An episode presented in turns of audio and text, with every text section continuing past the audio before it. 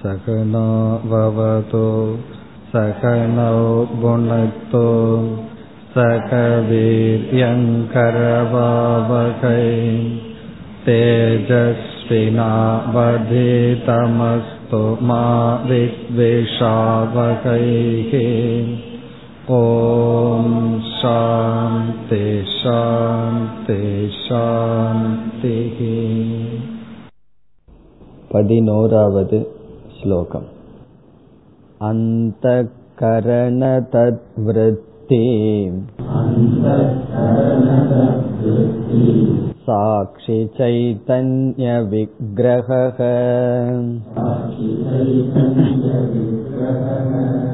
आनन्तरूपः सत्यः सन्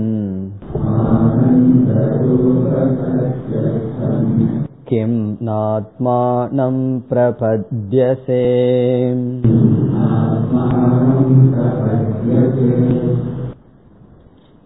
முதல் பத்து ஸ்லோகங்கள் முகவுரையாக அமைந்தன அதைத் தொடர்ந்து பதினோராவது ஸ்லோகத்திலிருந்து நாம் முக்கிய வேதாந்த விசாரத்திற்கு வருகின்றோம் இதில் முதலில் துவம்பத விசாரம் செய்யப்படுகின்றது.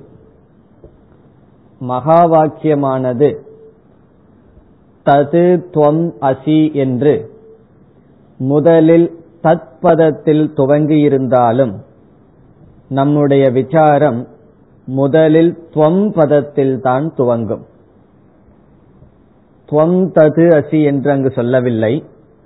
தது துவம் அசி என்று முதலில் தது என்கின்ற ஈஸ்வரனை சொல்லி பிறகு துவம் என்ற பதம் அசி என்ற பதம் வந்த போதிலும் பிரகரண கிரந்தங்களில் முறையாக நாம் படிக்கின்ற நூல்களில் துவம்பத விசாரம்தான் முதலில் செய்யப்பட வேண்டும்.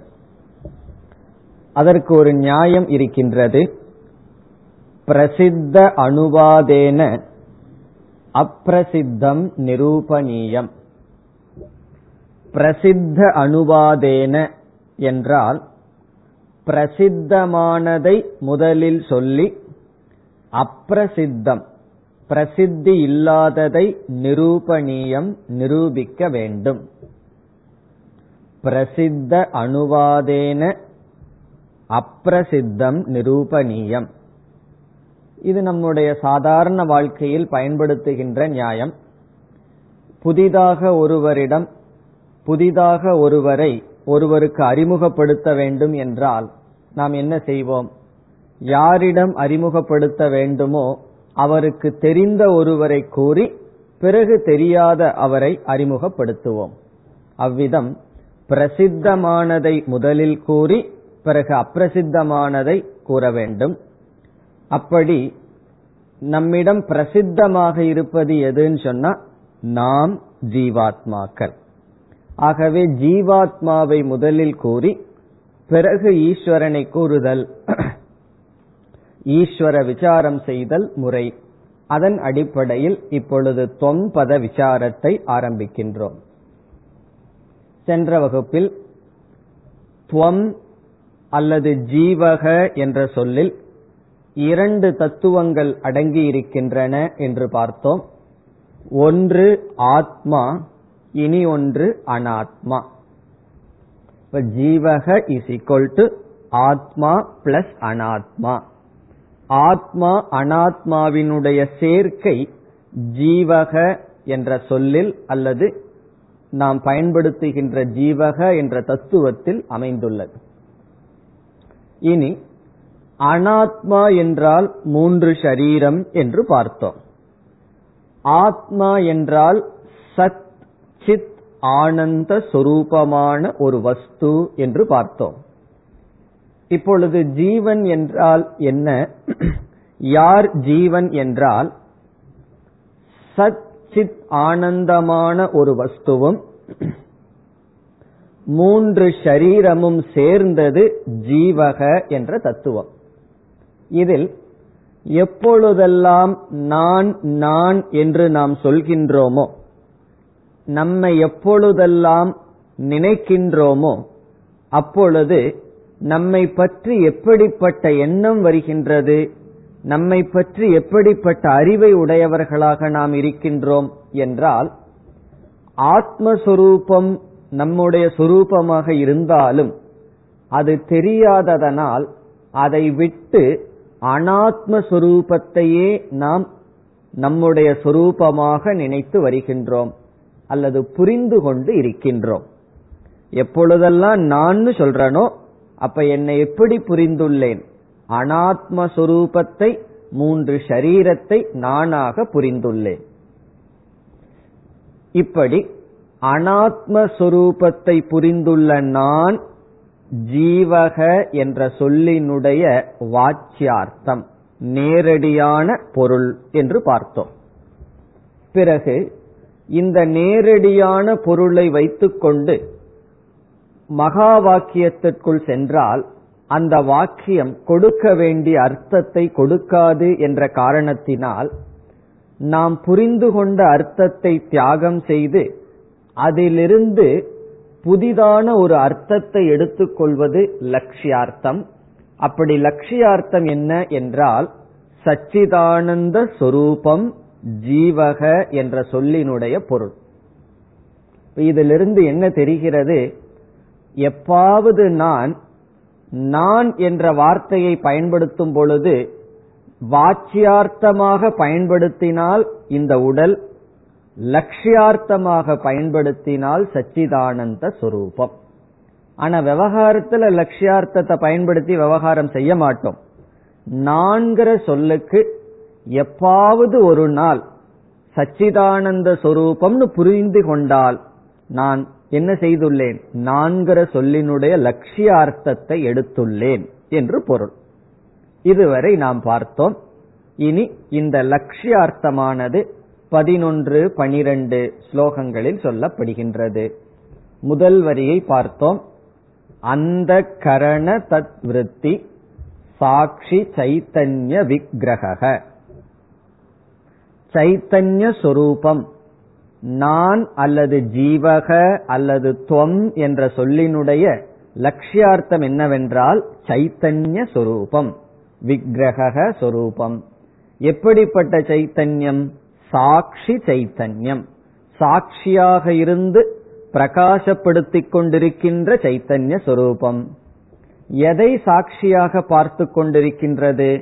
அந்த கரண தத் விருத்தி இங்க தத்ங்கிற சொல் அந்த கரணத்தையே குறிக்கின்றது. மனதையும் மனதினுடைய விருத்தியையும் தஸ்ய அந்த கரணத்தில் இருக்கின்ற எண்ணங்களையும் சாட்சியாக பார்க்கின்ற சைத்தன்ய சொரூபம். இனி இரண்டாவது வரைக்கும் வரலாம். ஆனந்த ரூபக. இது துவம் அல்லது ஜீவக என்ற சொல்லினுடைய லட்சியார்த்தம். ஆனந்த ரூபக என்றால் பூர்ணஸ்வரூபக அனந்த ரூபக நிறைவான சொரூபம் என்று பொருள். ஆனந்த ரூபக. இங்கு ரூபம்னு சொன்னா சொரூபம். ஆனந்த சொரூபமாக இருக்கின்ற இருக்கின்றது. அல்லது எது இருக்கின்றதோ அது லட்சியார்த்தம். ஆனந்த சொரூபக. ஆனந்தமும் இரண்டு வகைப்படும். நாம் அனுபவிக்கின்ற ஆனந்தம் ஒன்று அது வந்து கோஷானந்தம் என்று சொல்லப்படும். அந்த ஆனந்தம் எல்லாம் வரணும்னு சொன்னா பிரிய மோத பிரமோதம் இப்படிப்பட்ட எண்ணங்களிலிருந்து எண்ணங்களினுடைய பிரதிபிம்பத்தினால் வருகின்ற ஆனந்தம். இது அப்படியல்ல சொரூப ஆனந்தம் ஆனந்தம் என்பது அனுபவிக்க கூடியதல்ல ஆனந்தம் என்பது சொரூபம். இது கொஞ்சம் புரியாதுங்கிற காரணத்தினால் பல சமயங்கள்ல ஆனந்தம்ங்கிற சொல்ல நாம வந்து அனந்தம் வரையற்றது லிமிட்லெஸ் என்று பொருள் சொல்வோம். பொருள் புரிந்து கொள்ள வேண்டும். ஆனந்த ரூபக என்றால் அனந்த ரூபக. எதனாலும் வரையறுக்கப்படாத சொரூபம். இனி அடுத்த சொல் சத்தியக சத்தியகங்கிறத இரண்டு விதத்தில் நாம் பார்க்கலாம். ஒன்று சத் சொரூபம் சத்தியம்னா இருக்கு.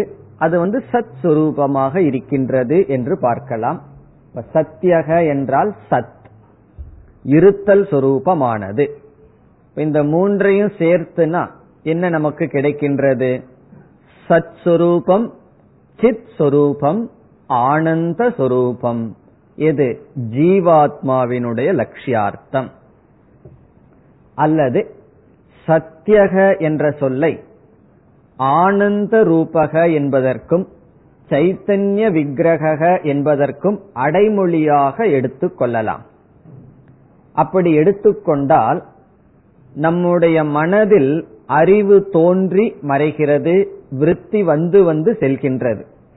அப்படி தோன்றி மறைகின்ற அறிவு நான் அல்ல சத்தியமான என்றும் இருக்கின்ற சைத்தன்ய சொரூபம். பிறகு மனதில் தோன்றி மறைகின்ற ஆனந்த அனுபவம் அல்ல சத்திய ஆனந்த சொரூபம் என்றும் உள்ள ஆனந்த சொரூபம். இனியும் கொஞ்சம் டெக்னிக்கலா சொல்லணும்னு சொன்னா நான் க்ஷணிக விஜயானமும் அல்ல நான் க்ஷணிக சுகஸ்வரூபமும் அல்ல. க்ஷணிகம் சொன்னா ஒரு நேரத்துல ஒரு நொடியில வந்துட்டு போறது. க்ஷணிக விஜயானம் சொன்னா நம்ம அறிவுல நம்முடைய மனதுல ஞானம் வரும் போகும் ஞானம் வரும் போகும். ஒவ்வொரு க்ஷணத்திலும் விருத்தி மாற மாற ஞானம் மாறிக்கொண்டே இருக்கின்றது. அப்படிப்பட்ட க்ஷணிக ஞானம் நான் அல்ல. பிறகு நித்திய சத்திய ஞான விக்கிரக சத்திய சைத்தன்ய விக்கிரக அதே போல சுகமும் எப்படின்னா அது ஒரு க்ஷணிகம்தான். ஒரு பதார்த்தத்தை வாயில போட்டோம்னு வச்சுக்கோமே அது ஒரு க்ஷணிக சுகம்தான். காரணம் என்ன? கொஞ்ச நேரத்துல அந்த பதார்த்தம் அழிந்து விடுகின்றது. அப்படி க்ஷணிக சுகமானவனும் நான் அல்ல. சத்திய சுகஸ்வரூபம் சத்திய சைத்தன்ய சொரூபம். இப்படி கூறிவிட்டு குருவானவர் சிஷ்யனை பார்த்து கேட்கிறார் சன் என்ற சொல்லினுடைய பொருள் சத்திய சன். சன் என்றால் இப்படி நீ இருந்து கொண்டு என்று பொருள். சன் என்றால் ஏவம். இவ்விதத்தில் நீ இருந்து கொண்டு அதாவது சிஷ்யனை பார்த்து கேட்கிறார் இந்த சொரூபமாகவே நீ இருந்து கொண்டு உன்னை நீ புரிந்து கொள்ளவில்லையே என்று சொல்கின்றார். சத்யசன் இந்த சொரூபமாக நீ உண்மையில் இருந்து கொண்டு கிம் ஆத்மானம் ந பிரதிபத்தியசே. உன்னை ஆத்மானம்னா உன்னை ந பிரதிபத்தியசே கிம். நீ அதை புரிந்து கொள்ளவில்லையே. ஏன் நீ புரிந்து கொள்ளவில்லை என்று கேட்கின்றார். இது வந்து ஒரு ஆச்சரியம் மாதிரி கேட்கிறார். நீ அதுவாகவே இருந்து கொண்டு நீ ஏன் புரிந்து கொள்ளவில்லை என்று கேட்கின்றார். பிறகு சிஷ்யன் சொல்லலாம் அதனாலதான் நான் உங்ககிட்ட வந்திருக்கேன். புரிஞ்சிருந்தா நான் எதுக்கு வருவேன்னு சொல்லலாம். இருந்தாலும் இவர் ஒரு ஆச்சரியத்தை போல கேட்கின்றார் இவ்வளவு எவிடன்ஸ் இவ்வளவு அபரோக்ஷமா இருந்தும் நீ புரிந்து கொள்ளாமல் இருக்கின்றாயே. கிம் இங்க கேள்வி கேட்கல ஒரு ஆச்சரியமா கேட்கிறார். ஆத்மானம் இப்படிப்பட்ட சொரூபமாக இருந்து கொண்டு இந்த சொரூபத்தை ந பிரதிபத்தியசே. பிரதிபத்தியசே என்றால் கிரகிக்கவில்லையே நீ. துவங்கிறது சப்ஜெக்ட் நீ கிரகிக்கவில்லையே என்று சொல்கின்றார். இதிலிருந்து எதை காட்டுறாருன்னு சொன்னா நான் என்ன சப்ஜெக்ட் பேசிட்டு இருக்கிறேனோ அது எங்கேயோ இருக்கிற விஷயத்த பத்தி பேசல. உன்னை பற்றித்தான் நான் பேசுகின்றேன். உன்னுடைய சொரூபத்தை பற்றித்தான் பேசுகின்றேன் என்று சொல்கின்றார்.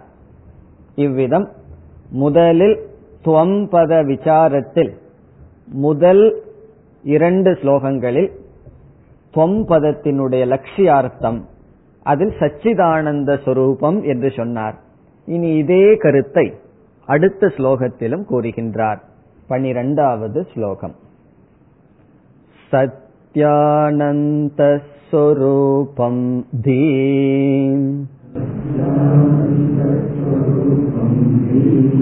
साक्षिणं बोधविग्रहम् चिन्तयात्मतया नित्यम् त्यक्त्वा देहातिगां धियम्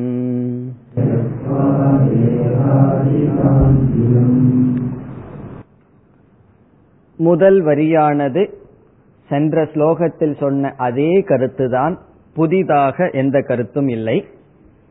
சத்திய ஆனந்த ரூபம்.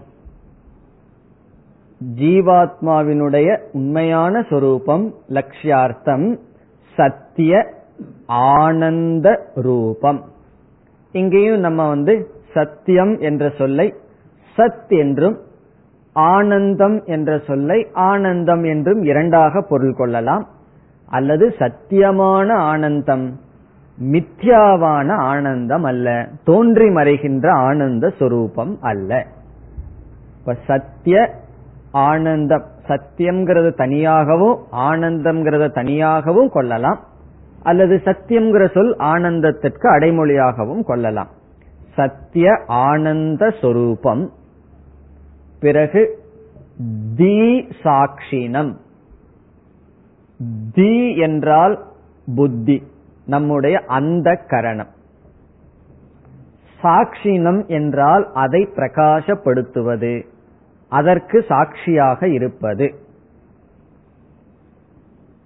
அந்த கரணத்தையும் அந்த கரணத்தினுடைய தர்மங்களையும் எது பிரகாசப்படுத்துகின்றதோ அது சாட்சி. சாட்சிக்கெல்லாம் லட்சணம் பிறகு நாம் பார்க்க இருக்கின்றோம். தி சாட்சினம் புத்தி புத்தி தர்மங்களுக்கு சாட்சியாக எது இருக்கின்றதோ இருக்கின்ற தத்துவம். பிறகு அதை கொஞ்சம் விளக்கிறார் அது எது? போத விக்கிரக போதம் என்று சொன்னால் இங்கு சைத்தன்யம் அல்லது சித் அல்லது ஞான சொரூபம். விக்கிரகம் என்றால் சொரூபம். சைத்தன்ய சொரூபம். முதல் வரியில வந்து ஏற்கனவே சொன்ன கருத்தை தான் சொல்கின்றார். பிறகு இரண்டாவது வரியில என்ன செய்கின்றார்? உன்னை நீ இந்த சொரூபமாக சிந்திக்க வேண்டும் என்று சொல்கின்றார். எப்பொழுதெல்லாம் நான் நான் ஜீவாத்மா ஜீவாத்மான்னு சொல்றமோ அப்பொழுதெல்லாம் நீ என்ன செய்ய வேண்டும்? உன்னிடம் ரெண்டு அம்சம் இருக்கு. ஆத்ம அம்சம் அனாத்ம அம்சம். இந்த அனாத்ம அம்சத்தை தியாகம் செய்து ஆத்மஸ்வரூபத்தையே நீயாக புரிந்து கொள்ள வேண்டும் என்று சொல்கின்றார். இரண்டாவது வரியை பார்த்தால் சிந்தய ஆத்மதயா நித்தியம் சிந்தய அப்படின்னு சொன்னா நீ தியானிக்க வேண்டும் சிந்திக்க வேண்டும் புரிந்து கொள்ள வேண்டும். எதை? முன் சொன்னதை. முதல் வரியில சொன்னார் அல்லவா? இப்படி நீ சிந்திக்க வேண்டும். இந்த சொரூபத்தை ஆத்மாவாக நீயாக சிந்திக்க வேண்டும். சிந்தைய ஆத்மதயா. இங்கு சொன்ன தத்துவத்தை ஆத்மாவாக இங்கு ஆத்மாவாகன்னா நானாக தன் தானாக சிந்தைய. எப்பொழுது? ஒரு நாளைக்கு ஒரு அஞ்சு நிமிஷம் அப்படி சிந்திச்சுட்டு விட்டுறலாமான்னா? நித்தியம் எப்பொழுதும். எப்பொழுதும் ஆத்மதயா. உன்னுடைய சொரூபமாக சிந்தைய. இங்கு சொன்னதை உன்னுடைய சொரூபமாக நீ சிந்திக்க வேண்டும். நித்தியம் சிந்தைய. எப்பொழுதும் நீ சிந்தித்துக்கொள் அல்லது புரிந்து கொள்ள வேண்டும். ஆத்மதயா ஆத்மாவாக. அப்ப சிஷ்யன் கேட்கலாம் அனாத்மா வேற கூட இருந்துட்டு இருக்கும் போது என்னோட அனாத்மா இருக்கு மூன்று சரீரம் இருக்கு பிறகு ஆத்மஸ்வரூபம் இருக்கு ஆத்மஸ்வரூபத்தை மட்டும் சிந்திக்க சொல்றீங்களே அனாத்மஸ்வரூபத்தை என்ன பண்ணணும்? தியக்துவா. அதை தியாகம் செய்ய வேண்டும். அனாத்மஸ்வரூபத்தை தியாகம் செய்ய வேண்டும். தியக்துவா. எதை தியாகம் செய்ய வேண்டும்? தேகாதிகாம் தியம். இந்த இடத்துல ரொம்ப அழகான ஒரு கருத்து சொல்றார். அனாத்மாவை தியாகம் பண்ணுன்னு சொல்லல. காரணம் என்ன? எதை நான் தியாகம் பண்ணணும்? எது என்னோட சேர்ந்திருக்கோ அதைத்தானே தியாகம் பண்ணணும். நான் பக்கத்து வீட்டினுடைய பக்கத்து வீட்டை தியாகம் பண்ணிட்டேன்னு சொல்ல முடியுமோ? அது என்னைக்கு என்னோட சேர்ந்தது தியாகம் பண்றதுக்கு? அப்படி அனாத்மாவை தியாகம் பண்ணுன்னு சொன்னா அனாத்மா ஆத்மாவிடம் எப்பாவது சேர்ந்திருக்குன்னு அர்த்தம் ஆயிரும் இவர் எதை தியாகம் சொல்றாருன்னா அனாத்மாவில ஆத்ம புத்தி உனக்கு இருந்ததே அதை தியாகம் பண்ணா போதுன்னு சொல்ற அனாத்மாவை தியாகம் பண்ணுன்னு சொல்லல.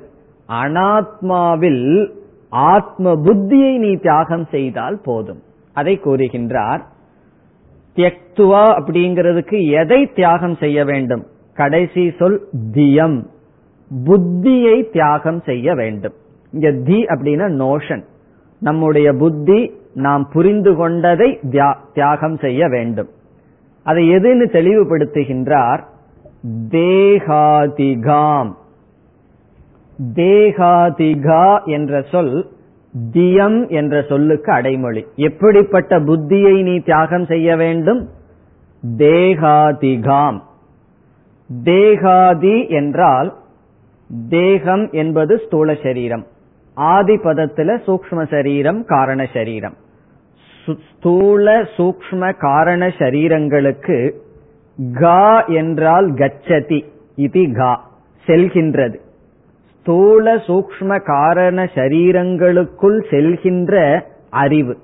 அந்த நம்மிடம் இருக்கின்ற புத்தி என்ன செய்தா ஸ்தூல சூக்ம காரண சரீரத்துக்குள்ள போய் அதுதான் நான் பிடிச்சிட்டு இருக்கு அப்படி எந்த அறிவானது எந்த புத்தியானது உடலுக்குள் பிரவேசித்து விட்டதோ நான் சொல்லி பிரவேசித்து விட்டதோ அந்த புத்தியை தியாகம் செய்து இங்கு சொன்னபடி ஆத்மாவை சிந்திப்பாயாக. இப்ப தேகாதிகாம் என்றால் தேகாதி பிரதி கச்சதி இது தேகாதிகா புத்திகி தேகம் முதலியவைகளுக்குள் எது செல்கிறதோ அந்த புத்திக்கு தேகாதிகா தியம். தேகா தேகாதி பிரதி கச்சதி இது தேகாதிகா தீஹி புத்திகி தாம் தேகாதிகாம் புத்திம். அந்த புத்திங்கிற இடத்துல தான் தியம்ங்கிற வார்த்தையை பயன்படுத்துறார். நம்ம வந்து புத்தின்னு சொன்னா என்னைக்குமே புத்திய வந்து சரியானதுன்னு அர்த்தம் கிடையாது. சில பேர்த்துக்கு புத்தி நல்லா இருக்கும். ஆனா நல்ல விதத்திலேயே வேலை செய்யாது. ஏதோ ஒரு விதத்துல வேலை செஞ்சிட்டு இருக்கும். அப்படி புத்திங்கிறது ஒரு அறிவு. அது நல்லதுக்கும் பயன்படுத்தலாம் தவறானதுக்கும் பயன்படுத்தலாம். இங்க என்ன விதமான புத்தியை சொல்றார்? உடலுக்குள் நான் என்ற அபிமானத்தை வைத்த புத்தியை சொல்றார். அதை தியாகம் செய்து இங்கு சொன்ன தத்துவத்தை எப்பொழுதும் ஆத்மாவாக சிந்தைய சிந்திக்க வேண்டும். இப்ப தேகங்களுக்குள் நான் என்று செல்கின்ற புத்தியை தியாகம் செய்து பிறகு நீ என்ன செய்ய வேண்டும்? இங்கு சொன்ன லட்சியார்த்தத்தை ஆத்மஸ்வரூபத்தை சிந்திக்க வேண்டும். இனி அடுத்த பகுதியில் என்ன செய்ய போறார்? நமக்கு என்ன சந்தேகம் வரும்? இங்க ஒரு ஒரு விதி ஒன்று சொல்லிட்டார். தேகாதிகாம் தியம் தியக்துவான்னு சொல்லிட்டார். தேகம் முதலியவற்றுக்குள் செல்லும் புத்தியை தியாகம் செய்ய வேண்டும் சொன்னார். இனி அடுத்த சந்தேகம் நமக்கு என்ன வரணும்? என்றால் எப்படி தியாகம் செய்வது? அதற்கு பதில் இனிமேல் வருகின்றது. இனிமேல் வர்ற பகுதி பூரா தொம்பத விசாரம் பூரா நாம் எப்படி அனாத்மாவில் புத்தியை விடுவது? அதுதானே முக்கியம். சும்மா நீ சத்தியஸ்வரூபம் நித்தியஸ்வரூபம் ஆத்மஸ்வரூபம் புத்தஸ்வரூபம் அப்படின்னு எல்லாம் சொல்லிட்டு இருந்தா கேட்கறதுக்கு அப்படியே இனிமையா இருக்கும். ஆனா நம்ம என்ன பண்ணிட்டு இருப்போம்? தேகாதியிலேயே புத்தியை வச்சுட்டு இருப்போம். இப்ப எதற்கு உபாயம் சொல்லணும்னு சொன்னா தேகாதியில உடல்ல நம்முடைய புத்தியை நான்கிற ஒரு உணர்வை துறக்க என்ன செய்ய வேண்டும் எப்படி துறக்க வேண்டும் அதற்கான உபாயம் இனிமேல் பேசப்படுகின்றது. இப்ப இதற்கு பிறகு சில ஸ்லோகங்களில் என்ன செய்ய போகின்றார்? சில விதமான உபாயத்தை கொடுத்து இப்படி நீ சிந்தித்து இந்த உபாயத்துடன் தேகாதியில் செல்லும் அறிவை துறக்க வேண்டும் இப்ப தியக்துவா தேகாதிகாம் தியாம்ங்கிறதுக்கு விளக்கம் இனி வருகின்றது பதிமூன்றாவது ஸ்லோகம் रूपातिमान् यतः पिण्डः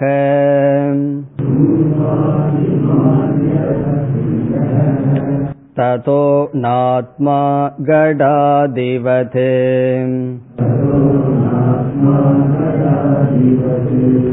वियतातिमहाभूत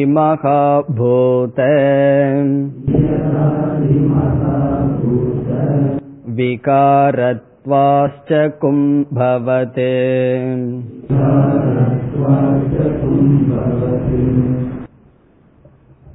தேகாதி தியாகார்த்தம் விசாரக. இனி நம்ம செய்ய போற விசாரம் எதற்கு? தேகாதி தியாகார்த்தம். தேகாதிகளை தியாகம் செய்வதற்கு விசாரம் செய்கின்றோம். அதனாலதான் வேதாந்தத்தை வந்து இது நம்மையே நம்ம அழிச்சிக்கிறது போல. அது எப்படின்னு சொன்னா அறிவு மூலியமாக நம்முடைய சரீரம் புத்தி எல்லாத்திலிருந்து நாம் விடுதலை அடைகின்றோம். அந்த தியாகத்திற்கு இங்கு விசாரம் செய்யப்படுகின்றது. இப்பொழுது தேகாதிகள் வந்து உண்மையாகவே ஆத்மாவிடம் ஒட்டி இருந்ததுன்னு வைத்துக் கொள்வோமே. தேகாதிகள் வந்து ஸ்தூல சூக்ம காரண சரீரம் வந்து ஆத்மாவிடம் போய் ஒட்டி விட்டது. எப்படின்னு சொன்னா நம்ம காலையில புதிய ட்ரெஸ்ஸ போடுறோம் சாயந்தரத்துக்குள்ள என்ன ஆகுது? அழுக்குகள்லாம் வந்து அந்த ட்ரெஸ்ல ஒட்டிக்குது. அப்ப நம்ம என்ன செய்வோம்? அந்த ட்ரெஸ்ஸ முன்னாடி வச்சுட்டு இந்த அழுக்கும் ட்ரெஸ்ஸுக்கும் சம்பந்தம் இல்லை அப்படின்னு விசாரம் பண்ணிட்டு உட்கார்ந்துட்டு இருந்தேன்னு வச்சுக்கோமே. என்ன ஆகும்னா கொஞ்சம் அழுக்கு எக்ஸ்ட்ராவா ஆயிட்டு இருக்கும் அப்ப அங்க என்ன பண்ணணும்னா நம்ம அதை வந்து பிசிக்கலா உடல்ல தண்ணிய விட்டு அதை சுத்தம் பண்ணணும். காரணம் என்ன? அங்க என்ன நடந்திருக்கு? அழுக்கானது ஒரு பதார்த்தமாக இருந்து கொண்டு துணிங்கிற பதார்த்தத்துல உண்மையாகவே சேர்ந்திருக்கு. அப்ப நம்ம வந்து விசாரம் பண்றதோ அறிவோ வேலை செய்யாது. பிறகு செயல் கர்மம் தான் அங்கு சாதனை. இனி ஒரு உதாரணத்தை எடுத்துக்குவோம். ஒரு ஸ்படிகம் இருக்கின்றது அதற்கு பக்கத்துல மலர் இருக்கின்றது அந்த மலரினுடைய வர்ணம் ஸ்படிகத்துல தெரிஞ்சிட்டு இருக்கு இப்ப நான் அந்த ஸ்படிகத்தை தூய்மையப்படுத்த வேண்டும் என்றால் என்ன செய்யணும்? கஷ்டப்பட்டு மலரை எடுக்கலாம். அது ஒரு விதம். ஆனா அந்த மலரை எடுக்க முடியாதபடி இருக்குன்னு வச்சுக்குவோமே. என்ன செய்வது? ஸ்படிகத்தை போய் ஏதாவது செய்யணுமா என்றால் அங்கு என்ன நடந்தது என்றால் உண்மையாகவே ஒன்றோடு ஒன்று சேரவில்லை. ஒன்றில் ஒன்றினுடைய தர்மமானது பொய்யாக ஏற்றி வைக்கப்பட்டுள்ளது. அதுல தெரிகின்றது அவ்வளவுதான். இப்ப அந்த இடத்துல சாதனை என்ன என்றால் விசாரம்தான் சாதனை. விசாரத்தை தவிர வேற ஒன்னும் அங்க செய்ய முடியாது. அங்க போய் சுத்தம் பண்றதுங்கிறது என்ன? விசாரம் பண்றதுதான் சாதனை. காரணம் என்ன? உண்மையில் கலந்திருக்கவில்லை. கலந்தது போல் தோற்றமளிக்கின்றது. அதே போலதான் ஆத்ம அனாத்ம விஷயத்தில். ஆத்மாவிடம் ஆத்மாவிடம்னா சத் சித் ஆனந்தம் என்ற தத்துவமான ஆத்மாவிடம் தேகாதிகள் கலந்திருக்கின்றது என்றால் ஏற்றி வைக்கப்பட்டுள்ளது. அப்ப என்ன நினைச்சிட்டோம் நம்ம? நம்முடைய புத்தியில் ஆத்மாவும் தேகாதி தர்மங்களுடன் கூடியது என்ற எண்ணத்தில் இருந்து வருகின்றோம். இனி இங்கு என்ன செய்யப்படுகின்றது? அறிவு பூர்வமாக விசாரம் செய்யப்படுகின்றது. விசாரம் செய்து நம்ம அனுபவத்துல ஆத்மாவை தேகாதிகளிலிருந்து பிரிச்சு பார்க்க முடியாது. இந்த இடத்துல உடலை வச்சு இந்த இடத்துல மனசை வச்சு இந்த இடத்துல ஆத்மாவை வச்சு பார்க்கலாம்னா பார்க்க முடியாது. ஆனால் அறிவு பூர்வமாக நாம் புரிந்து கொள்ள முடியும். இது அறிவு பூர்வமாக புரிந்து கொள்ள வேண்டிய விஷயம். ஆகவே இங்கு விசாரம் செய்யப்படுகின்றது. இந்த விசாரம் வந்து கொஞ்சம் தர்க்க ரீதியா பார்த்தா நல்லா இருக்கும். அதனால சுருக்கமா மூன்று சொல்ல பார்த்து அதனுடைய அடிப்படையில விசாரத்தை எடுத்துக்கொள்வோம். மூன்று சொற்கள் நாம் அறிமுகப்படுத்துகின்றோம். ஒன்று பக்ஷம் இனி ஒன்று சாத்தியம் மூன்றாவது ஹேது. பக்ஷக சாத்தியம் ஹேதுகு. உதாரணம் பார்த்தா நமக்கு புரிந்துவிடும். தூரத்திலிருந்து மலையை பார்க்கின்றோம் மவுண்டன் அந்த மலையை வந்து பக்ஷம் அப்படின்னு சொல்றோம். அந்த மலைக்கு பக்ஷம். மவுண்டனை வந்து பக்ஷம் என்று சொல்கின்றோம். பிறகு அந்த மலையில வந்து நெருப்பு இருக்கா இல்லையா என்ற சந்தேகம் வரும் பொழுது நெருப்பிருக்கின்றது என்று ஒரு முடிவு செய்கின்றோம். அந்த நெருப்பை சாத்தியம் என்று சொல்கின்றோம். இப்ப பக்ஷம் என்றால் மலை. பக்ஷம்னு சொன்னா எந்த இடத்துல ஒரு நிச்சயம் செய்ய வேண்டுமோ அது பக்ஷம். இப்ப இந்த பர்வதத்தை எடுத்துட்டு அந்த இடத்துல ஒரு பெரிய நிச்சயம் நம்ம செய்யறோம். என்ன நிச்சயம் பண்றோம்? அங்கு நெருப்பு இருக்கின்றது அப்படின்னு ஒரு நிச்சயம் பண்றோம். இப்படி நிச்சயம் பண்கின்ற ஸ்தலம் பட்சம் அந்த ஒரு நிச்சயம் பண்றமே நெருப்பு இருக்கின்றது அந்த நெருப்பானது சாத்தியம். சும்மா நிச்சயம் பண்ணல. ஒரு காரணத்தோட தானே நிச்சயம் பண்றோம். என்ன காரணத்தோட நிச்சயம் பண்றோம்? புகைய பார்த்ததுனால தானே நிச்சயம் பண்றோம். அந்த புகைக்கு ஹேது காரணம் என்று பெயர். இப்ப மூணு இருக்கு. பக்ஷக ஹேதுகு சாத்தியம். இனி இது உதாரணம். இனி நம்ம இங்க வருவோம். நம்முடைய ஸ்தூல ஆதி சரீரங்கள் பக்ஷம். இந்த ஸ்தூல சரீரம் சூக்ம சரீரம் காரண சரீரம் இவைகளையெல்லாம் இப்ப பக்ஷமா எடுத்துக்கிறோம். ஒரு மவுண்டனை எடுத்துக்கிறோம். பக்ஷமா எடுத்துக்கிறோம். ஒரு மலையை எடுத்து அந்த மலையில நான் ஏதோ ஒரு நிச்சயம் பண்ணணும்னு எடுத்துக்கிறோம். அதே போல இப்ப நம்ம விசாரத்துக்கு எடுத்துக்கொண்டது என்ன? நம்முடைய தேகாதிகள் ஸ்தூல சூக்ம காரண சரீரங்கள். இப்ப இதுல என்ன சாத்தியம் பண்ண போறோம்னு சொன்னா இது ஆத்மாவிலிருந்து வேறுபட்டது. இது ஆத்மா அல்ல அல்லது இது அனித்யம். இவைகள் நான் அல்ல என்பது சாத்தியம். இப்ப அகம் ந என்பது சாத்தியம். இந்த தேகாதிகள் நான் அல்ல என்பது சாத்தியம்.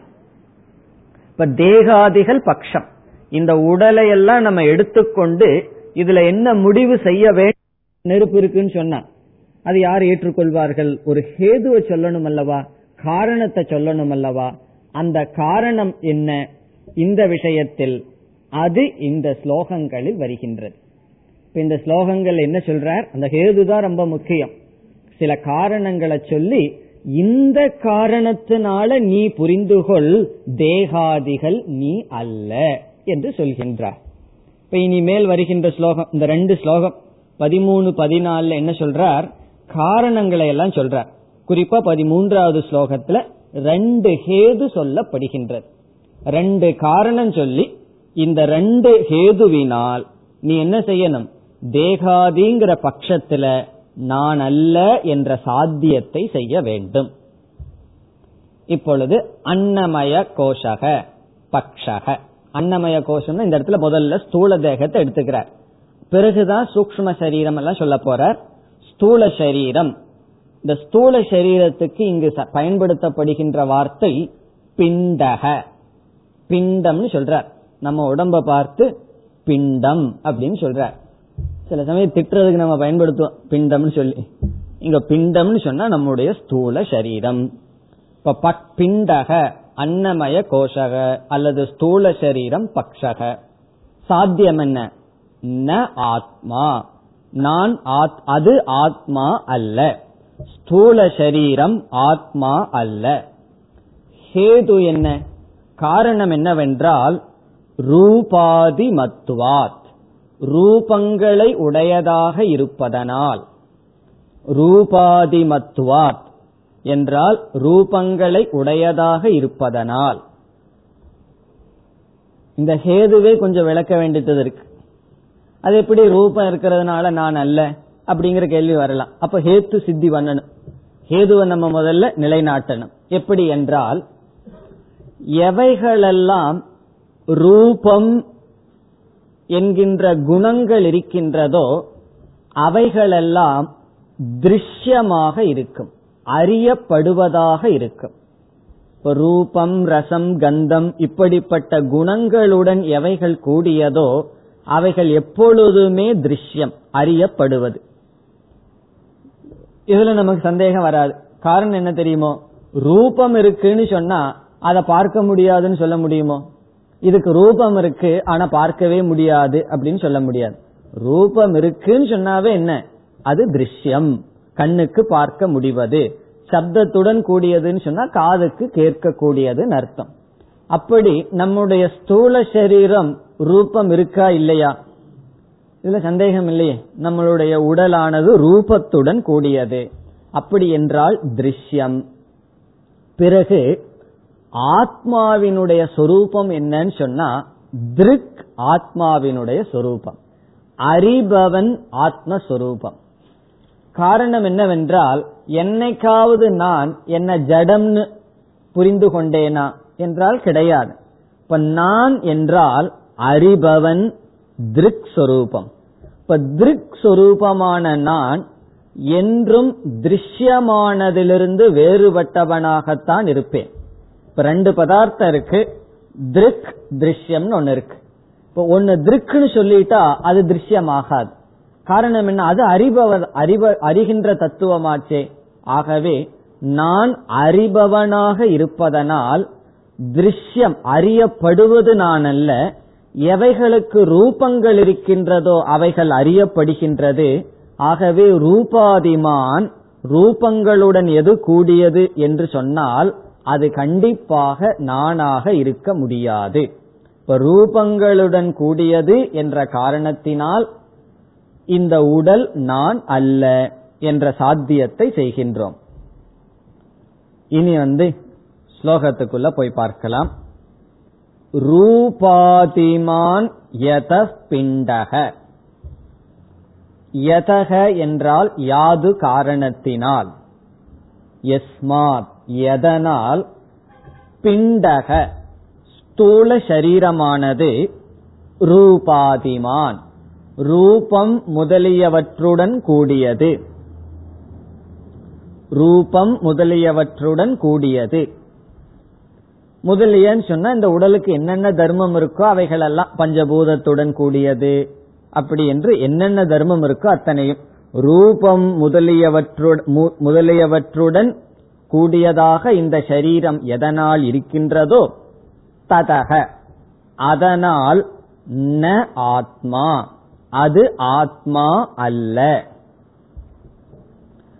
யாது காரணத்தினால் ஸ்தூல சரீரமானது ரூபாதிகளுடன் கூடியதாக இருக்கின்றதோ ததக அந்த காரணத்தினால் அது ஆத்மா அல்ல. பிறகு எந்த அனுமானத்திலையும் உதாரணம்னு சொல்லி ஆகணும். எங்காவது ஒரு ரூபாதிய சொல்லி அது ஆத்மா இல்லைன்னு சொல்லணும். கடாதிபது. அது ஈஸியா எல்லா அனுமானத்திலையும் ஒரு கடத்தை சொல்லிடுவார்கள் பானையை போல. இப்ப பானைக்கு ரூபம் இருக்கு. நீ பானையான்னு கேட்டா யாராவது ஆமான்னு சொல்லுவார்களோ? கிடையாது. அது போல. இப்ப பானை ஆத்மா அல்ல. காரணம் என்ன? ரூபாதிமத்வா ரூபம் முதலியவற்றுடன் இருப்பதனால். இப்ப கடாதிவது கடாதிபத்துன்னு சொன்னா கடம் முதலிய பதார்த்தத்தை போல. இப்ப முதல் வரியில என்ன செய்திருக்கார்? ஒரு காரணத்தை சொல்லி இந்த காரணத்தினால் ஸ்தூல சரீரம் நான் அல்ல என்று புரிந்து கொள்ள வேண்டும். இங்கேயும் கொஞ்சம் கவனமா பார்க்கணும். ரூபாதிக்கும் நான் உடல் நான் அல்லங்கிறதுக்கு என்ன சம்பந்தம்? அந்த ஹேதுவுக்கு சாத்தியத்துக்கு சம்பந்தமே தெரியலனா அங்கேயும் கொஞ்சம் ஒரு கேப் இருக்கு. அதை நம்ம பார்த்தோம். எதற்கெல்லாம் ரூபாதி இருக்கோ அவைகளெல்லாம் பார்க்கப்படுவது. எவைகளெல்லாம் பார்க்கப்படுவதோ அது பார்ப்பவனிடமிருந்து வேறானது. நான் என்றும் பார்ப்பவனாக இருக்கின்றேன். அறிபவனாக இருக்கின்றேன். ஆகவே பார்க்கப்படும் பொருளிலிருந்து வேறுபட்டவன். பார்க்கப்படும் பொருள் ரூபாதிமான். ஆகவே உடல் பார்க்கப்படுகிறது ரூபாதிமான். நான் உடல் அல்ல. இப்படி பக்ஷக என்பத சரீரம் ஸ்தூல சரீரமா வச்சு அது ஆத்மா அல்ல என்ற சாத்தியத்தை செய்ய முதல் ஹேது முதல் வரியில சொன்னார்.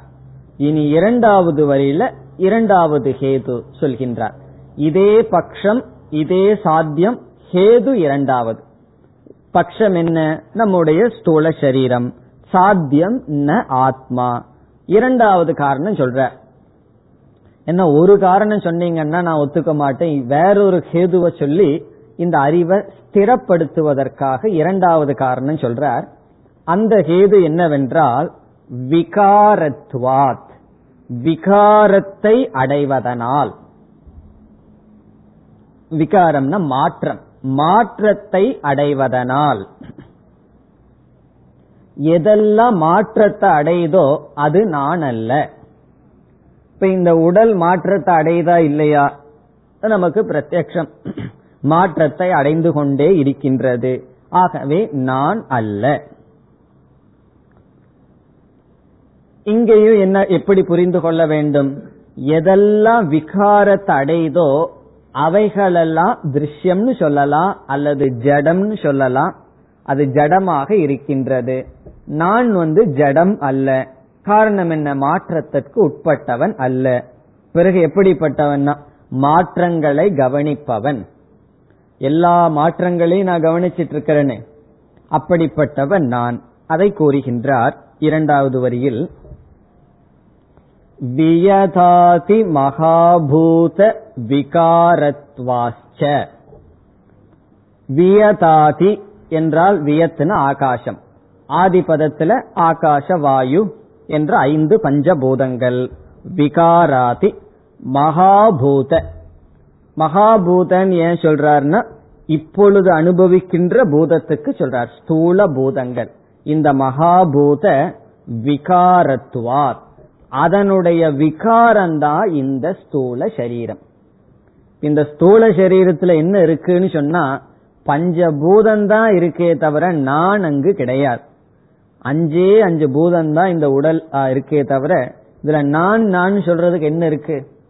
ஒரு காரை எடுத்து ஸ்டேரிங் தனியா டயர் தனியா எல்லாம் தனியா எடுத்து போட்டோம்னு சொன்னா அங்க காருங்கிறது ஒண்ணு கிடையாது.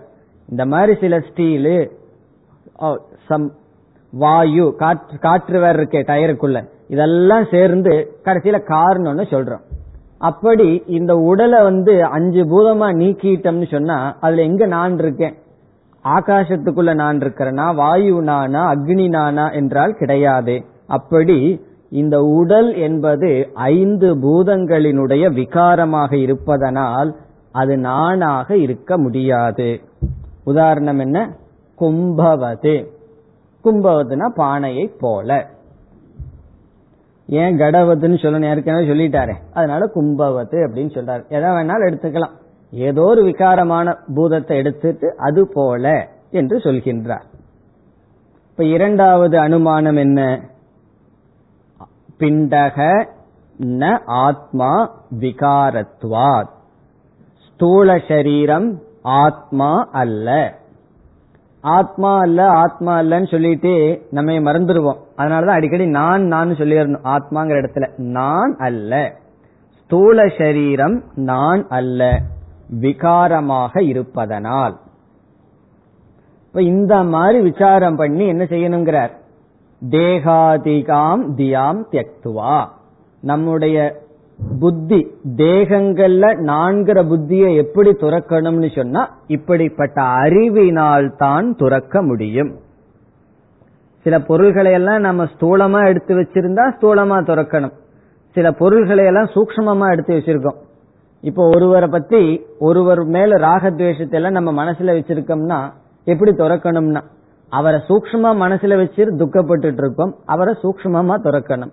அதே போல இந்த உடலை நம்ம சூக்மமா நம்மளுடைய புத்தியில ஏற்றி வச்சிட்டோம். பிறகு அதை நாம் துறக்க வேண்டும். எப்படி? இப்படிப்பட்ட அறிவுடன். இந்த பதிமூணாவது ஸ்லோகத்தில் என்ன பண்ணியிருக்கார்? தேகாதிகளை துறக்க இரண்டு ஹேது கொடுத்து இப்படி சிந்தித்து தேகாதிகளை துறக்க வேண்டும் சொல்றார். இதற்கு பிறகு என்ன செய்ய போறார்? இதே தான் செய்ய போறார். இனி நம்ம என்ன செய்ய போறோம்? இந்த தொம் பதார்த்தம் முடிகிற வரைக்கும் தேகாதிகளை துறக்கிறதுக்கு தான் முயற்சி பண்ண போறோம். இதுக்கு தான் ரொம்ப முயற்சி பண்ணணும். ஏன்னா ஆத்மாவாக சச்சிதானந்த சுரூபமா இருக்கிறதுக்கு ஒரு முயற்சியும் பண்ண வேண்டாம். அப்படியே தானே இருக்கும். பிறகு தேவையில்லாததை தூக்கி போட்டதை நீக்கிறதுக்கு தான் அதிக முயற்சியே பண்ணணும். தேவையான விஷயத்துக்கு என்னைக்குமே முயற்சி குறைவு தான் தேவையில்லாததை நீக்கிறதுக்கு தான் நம்ம முயற்சி அதிகமாக இருக்க வேண்டும். அதனால அதைத்தான் இனிமேல் செய்ய போறார் இனிமேல் வர்ற விசாரங்கள் எல்லாமே மூணு சரீரத்திலிருந்து எப்படி என்னுடைய அபிமானத்தை எடுத்தல். நான் அந்த அபிமானத்தை எடுத்து எப்படி ஆத்மா நான் என்று புரிந்து கொள்ளுதல். இந்த விசாரம்தான் இனிமேல் பூரா வர இருக்கின்றது. எதுவரை? தொம்பத விசாரம். இருபத்தேழாவது ஸ்லோகம் வரைக்கும் நம்ம இதே விசாரத்தை தான் பார்க்க போறோம். எப்படி எப்படியெல்லாம் சிந்திச்சு என்னென்ன காரணத்தினால் என்னென்ன கோணத்தினால் நாம் பார்த்து இந்த உடல் இருக்கிற அபிமானத்தை எடுத்தல். அதுதான் கஷ்டம். உடம்பில் இருக்கிற அபிமானத்தை எடுக்கிறது இருக்கே அது அவ்வளவு சுலபம் அல்ல. அதனாலதான் சம்பிரதாயத்தில் என்ன சொல்வார்கள்? தொம்பத லட்சியார்த்தத்திற்காகத்தான் சந்நியாசம் என்று சொல்வார்கள். சந்நியாசம் எதுக்குன்னு சொன்னா தொம்பதத்தினுடைய லட்சியார்த்தத்தை புரிந்து கொள்வதற்காகத்தான். லட்சியார்த்தம் என்ன? ஆத்ம நிர்ணயம். இதனுடைய அர்த்தம் என்னன்னா ஸ்தூலாதி தேக தியாகார்த்தம் தான் சந்நியாசமே. சந்நியாசம் சொன்னா என்ன? எல்லா விதமான தபஸே எதற்கு? சந்நியாசம்னு சொன்னா என்ன நினைச்சுக்கிறோம் நம்ம? சாப்பாட்டை பிக்ஷைன்னு சொல்றது ட்ரெஸ் கலரை மாத்திக்கிறது. சொசைட்டிக்குள்ள இப்ப சில இடங்கள்ல ஒரு நல்ல ஸ்டேட்டஸ் வேற கிடைக்கும். இன்னும் நார்த் இந்தியால போனா சாதுக்குன்னு சிலதெல்லாம் கொஞ்சம் கியூ கொஞ்சம் முன்னாடி கிடைச்சிடும் அதுக்காக அல்ல. சந்நியாசம் என்று சொன்னால் சாதனார்த்தம். தபஸ்காக என்ன எதற்கு தபஸ்ன்னு சொன்னா இந்த சரீரத்தில் இருக்கிற அபிமானத்தை துறப்பதற்காக. அதனாலதான் பரம்பரையில என்ன சொல்வார்கள்? விவிதிஷா சந்நியாசம் எதற்குன்னு சொன்னா தொம்பத லட்சியார்த்தத்திற்காக. அந்த லட்சியார்த்தத்தை புரிஞ்சுக்கிறதுக்காகத்தான் ஞானத்திற்கு முன்னாடி சந்நியாசத்தை எடுத்துக்கிறோம். இப்ப என்னால சன்னியாசம் எடுக்க முடியலையே. கிரகஸ்த ஆசிரமத்துக்குள்ள போனதுக்கு அப்புறம் தானே புத்தி வந்ததே அப்படின்னு சொன்னா என்ன செய்யறது? அங்க இருந்து கொண்டு சந்நியாச ஆசிரமத்துல முக்கியமான எந்தெந்த சில தபஸ்கள்லாம் இருக்கோ அதாவது என்ன சமதமாதிகள் அல்லது என்னென்ன சாதனைகள் இருக்கோ அந்த சாதனை ஏதோ ஒரு விதத்துல செய்யணும். இப்ப சந்நியாசம்னு சொன்னா சாதனை. சாதனைக்காக சந்நியாசம். அந்த சாதனை எதற்காகனா தொம்பத ஞானார்த்தம். லட்சியார்த்த ஞானத்திற்காக. சும்மா உடம்புல இருந்து புத்தியை எடுத்துருன்னு சொல்றது ஈஸி ஆனா இது ஒவ்வொரு படியாகத்தான் நம்ம செல்ல முடியும். அன்னமய கோஷம் பிராணமய கோஷம்னு ஒவ்வொரு கோஷத்திலிருந்து தான் மெதுவா அபிமானத்தை நீக்கி நம்ம பயணம் செய்ய முடியும். அதுதான் இனிமேல் நாம் செய்ய போகின்றோம். அதற்கிடையில சிஷ்யன் வந்து சொல்றான் கொஞ்சம் இதை நல்லா விளக்குங்களேன்னு சொல்ல போகின்றான் அடுத்த ஸ்லோகத்தில். பதினான்காவது ஸ்லோகம். अनात्मा यति पिण्डोऽयम्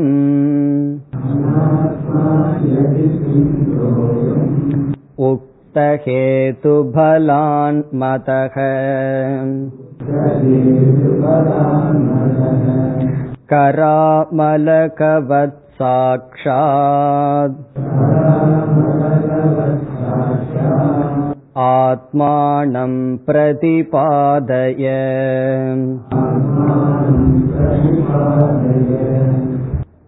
இது சிஷ்யனுடைய வச்சனம் சிஷ்யன் என்ன கேட்கின்றான் நீங்க வந்து பலமான ரெண்டு ஹேதுவை சொன்னீர்கள் ரொம்ப பலமான ஹேது என்ன ஹேது ரூபாதிமான் விகாரவான் இந்த சரீரம் வந்து ரூபாதிகளை உடையது விகாரத்தை உடையது. இந்த காரணத்தினால் இது அனாத்மா என்று சொன்னீர்கள். இந்த சிஷ்யனுக்கு என்ன இருக்கு? இந்த ஹேதுவை புரிஞ்சுக்கிற அளவுக்கு புத்தி இருக்கு. சில பேர்த்துக்கு ஒரு காரணத்தை சொன்னா புரிஞ்சுக்கவே மாட்டார்கள். அந்த இந்த காரணத்தினால நீ இப்படி செய்யன்னு சொன்னா அது சரியா அவர்களுக்கு புரியாது. அப்ப நம்ம என்ன புரிஞ்சுக்கணும்னு சொன்னா அவர்களிடம் சொல்லக்கூடாதுன்னு புரிஞ்சுக்கணும். காரணம் என்ன? ஒரு சூழ்நிலையில ஒரு ஹேதுவை சொல்லி இந்த காரணத்தினால நீங்க இப்படி நடந்துக்கணும்னு சொன்னா அவர் அதை கேட்கலின்னா நம்ம என்ன புரிஞ்சுக்கணும்? அந்த புத்தியில நம்ம சொன்னது ஒரு ஹேதுவா போகல. ஏதோ சப்தமா போயிருக்குன்னு அர்த்தம். ஆனா இந்த இடத்துல என்ன ஆயிருக்குன்னு சொன்னா சிஷ்யனுக்கு வந்து ஹேது ஹேதுவா புரிஞ்சிருக்கு. அதனால சிஷ்யன் சொல்றான் நீங்க வந்து பலமான ஹேதுவினால நிரூபணம் செய்து விட்டீர்கள். என்ன? இந்த உடல் வந்து அனாத்மா தான் அப்படின்னு சொல்லி விட்டீர்கள் ஆனாலும் எனக்கு ஆத்ம தத்துவம் புரியவில்லையே. என்னால எடுக்க முடியவில்லையே. நான்கிற புத்திய வந்து உடல்ல இருந்து எடுக்க முடியவில்லையே. ஆகவே ஆத்ம தத்துவத்தை மீண்டும் எனக்கு விளக்குங்கள் என்று சொல்கின்றார். அனாத்மா எதி பிண்டோயம். எதி ஒரு கால் நீங்க சொன்னபடி பிண்டக அனாத்மா. அயம் பிண்டக. இந்த உடல். பிண்டம்னு குரு சொன்னாரு. அதையவே சிஷ்யன் சொல்கின்றான். அயம் பிண்டக. இந்த உடல் அனாத்மா. ஏற்றுக்கொள்கின்றான். அறிவுபூர்வமா ஏத்துக்கிற மாதிரி தான் தெரியுது. அதை இவனே கூறுகின்றான் நான் ஏன் ஏற்றுக்கொள்கின்றேன்? உக்த ஹேது பலாத். உக்தம்னா உங்களால் சொல்லப்பட்ட ஹேது பலாத். ஹேதுவினுடைய பலத்தினால். காரணத்தினுடைய சக்தியினால். உங்களுடைய லாஜிக் வந்து என்ன ஒன்னும் பண்ண முடியாம பண்ணிடுது. நீங்க சொன்ன ஹேதுவை வச்சுட்டு இனிமேல் நான் உடல்னு சொல்ல முடியாது என்னால. ஏன்னா அப்படிப்பட்ட ஒரு பலமான ஹேதுவினால் நீங்கள் என்ன செய்து விட்டீர்கள்? இந்த உடல் அனாத்மான்னு சொல்லி விட்டீர்கள். அதை நான் புரிந்து கொண்டேன் என்று சொல்கின்றான். அனாத்மா அயம் பிண்டக. இந்த உடல் அனாத்மா சிஷ்யன் வந்து ஹேது சொல்லல. நீங்க சொன்ன காரணத்தினால் என்று சொல்கின்றான். உக்த ஹேது பலாத் மதக மதகன கன்சிடர் அப்படி நான் எடுத்துக்கொள்கின்றேன் எடுத்துக்கொண்டாலும் என்ன சொல்கின்றான்? கர ஆமலகவத்து. கரம்னா கையி ஆமலகம்னா நெல்லிக்கனி. கையில் உள்ள நெல்லிக்கனி போல உள்ளங்கனி நெல்லிக்கனி போல நீங்க என்ன செய்யணும்? சாக்ஷாத் மீண்டும் தெளிவாக ஆத்மானம் ஆத்ம தத்துவத்தை பிரதிபாதய உபதேசம் செய்யுங்கள். சாக்ஷாத் நேரடியாக தெளிவாக ஆத்ம தத்துவத்தை உபதேசம் செய்யுங்கள். பிரதிபாதய என்றால் உபதேசம் செய்யுங்கள். இப்ப சிஷ்யன் என்ன செய்கின்றான்? நீங்க சொன்னபடி எனக்கு புரிந்துவிட்டது. நீங்க சொன்ன ஹேதுவை எடுத்துட்டு பார்த்தா எப்படி இருக்கு. இந்த உடல் நான் அல்ல. இந்த மனசு நான் மனசு நான் பிறகு சொல்ல போறார் இந்த ஸ்தூல சரீரம் நான் அல்லன்னு தெரிஞ்சாச்சு. ஆனாலும் எனக்கு தெளிவாக இல்லை என்று சொல்கின்றான். இத வேறொரு கோணத்துல பார்த்தாலும் கூட ஆத்மாவை புரிந்து கொள்ளாமல் தேகாதிகளை மட்டும் அனாத்மான்னு நீக்கிட்டா என்ன வரும் தெரியுமோ? சூன்யவாதம் வந்துவிடும். இந்த தேகாதிகளை எல்லாம் பார்த்து விகாரமா இருக்கே அனித்தியமா இருக்கேன்னு சொல்லி வெறும் புத்திய மட்டும் பயன்படுத்தி சாஸ்திரத்தினுடைய துணையை நம்ம விட்டுட்டோம்னு வச்சுக்கோமே. நம்ம யாரா மாறிடுவோம்? புத்திஸ்டா மாறிடுவோம். வேதாந்த தத்துவத்துக்கு போகாம ஆனா கொஞ்சம் புத்திய பயன்படுத்திட்டோம்னு வச்சுக்குவோமே என்ன ஆயிரும்? ஆத்ம தத்துவத்தை மறந்துட்டு உடலை மட்டும் பார்த்தா அது வந்து அனுத்தியது போல தெரிந்துவிடும். ஆகவே இங்க சிஷ்யன் கூறுகின்றான் நீங்க எல்லாத்தையும் நீக்கிட்டு போயிட்டா ஆத்மான்னு என்ன இருக்கு? அந்த தத்துவத்தை எனக்கு உபதேசம் செய்ய வேண்டும். ஆத்ம தத்துவத்தை நீங்கள் உபதேசம் செய்ய வேண்டும். எப்படின்னா கர ஆமலகவது மிக தெளிவாக உபதேசம் செய்ய வேண்டும் என்று சொல்கின்றான். இனி குரு என்ன செய்ய போறார்?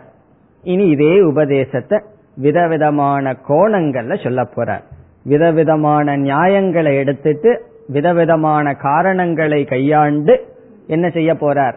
உடல்லிருந்து நான்கிற புத்திய நீக்க முயற்சி செய்ய போறார். சாஸ்திரம் குருவும் கொஞ்சம் தான் இதுல முயற்சி பண்ணும். மீதி முயற்சி எல்லாம் யார் பண்ணணும்? நம்ம தான் பண்ணிக்கணும். சிஷ்யர்களாகிய நம்ம தான் என்ன செய்யணும்? மீதி முயற்சியை பண்ணணும். சாஸ்திரம் வந்து கொஞ்சம் உதவி செய்து கொடுக்கும். இப்படி எல்லாம் கொஞ்சம் சிந்திச்சு நீ என்ன செய்யணும் உடல்ல இருக்கிற புத்திய எடுத்துக்கணும் அப்படின்னு சொல்லும் பதினைந்தாவது ஸ்லோகம் அதை அடுத்த வகுப்பில் பார்க்கலாம் ॐ पूर्णमधः पूर्णमिधम् पूर्णात् पूर्णमुदच्छते पूर्णस्य पूर्णमादाय पूर्णमेवावशिष्यते ॐ शान्ति शान्ति शान्तिः